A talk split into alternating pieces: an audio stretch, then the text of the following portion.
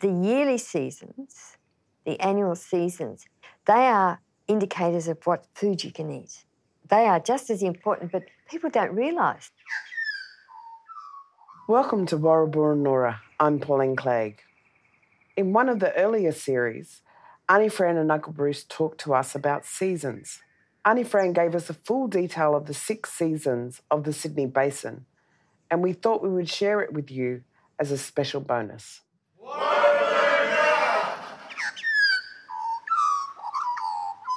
What's the season now? Season of Marigay.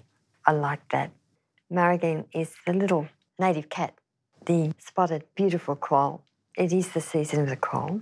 It's also the season when the lily pillies are falling from the tree. So you've got some nice food there. Uh, what else about the quoll season? It starts off cold and rainy, but not quite as cold as it's going to be.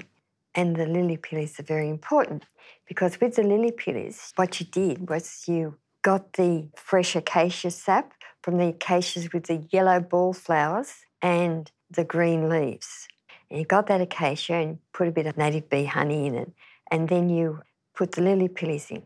And that would set into a thing like toffee. And that would last for the whole winter.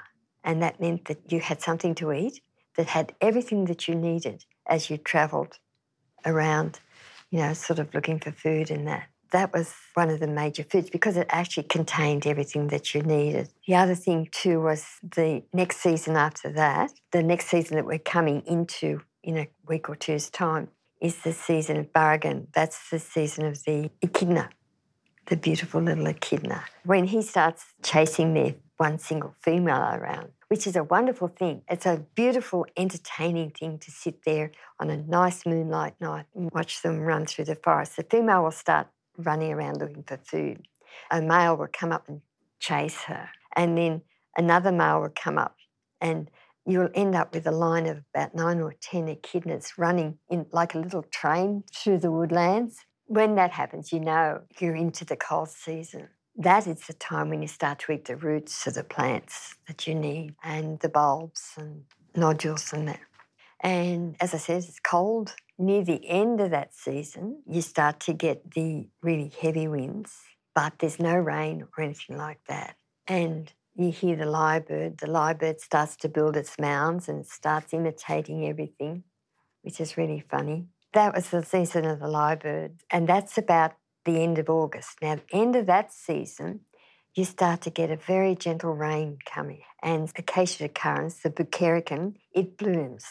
The heavier the bloom, the better because it's more food for us. You can eat the flowers, you can eat the seeds, you can eat the sap, you can eat the roots. roast the roots like potatoes. But you can't eat the flowers, you can't eat anything while it's flowering. Once it stops flowering, you can go for it. And then after that comes storms. And then it's the time of Nunangi, the flying fox.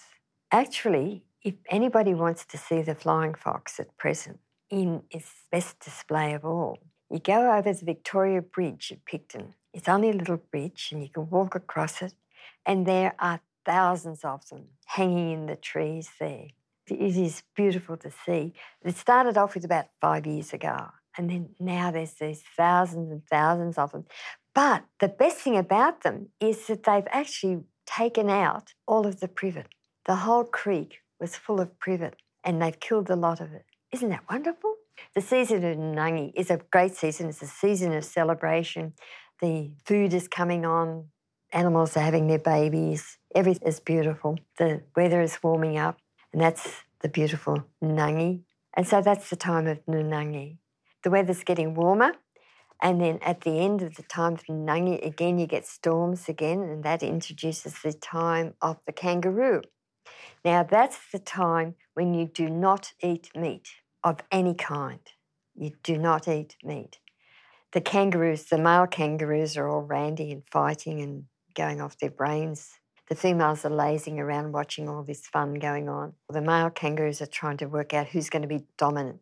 When you hear them fighting, you hear this great thud, thud, where they sort of kick each other. And, and how they don't kill each other, I don't know. They fight away there. And Anyway, the dominant then takes over and he's got all the females.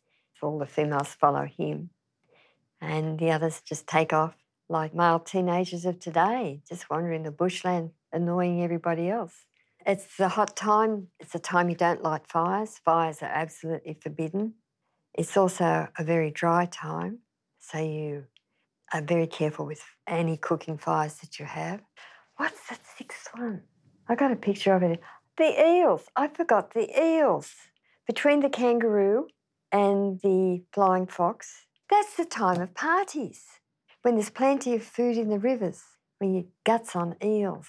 And we used to lay traps sometimes when you're going through old farming areas. In the creeks and the rivers, you see ponds about every 50 paces.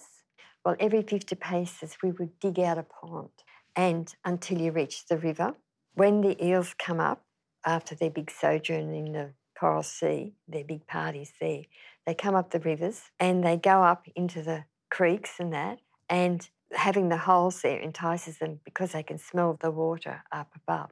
They go up until they reach up to the top of or the headwaters of the creek. And at the time that they're coming up, it's the same time that the sucker fish that the sharks have dropped off into the fresh water. There they drop off the sucker fish. The sucker fish make their way up to the headwaters where they spawn and they die.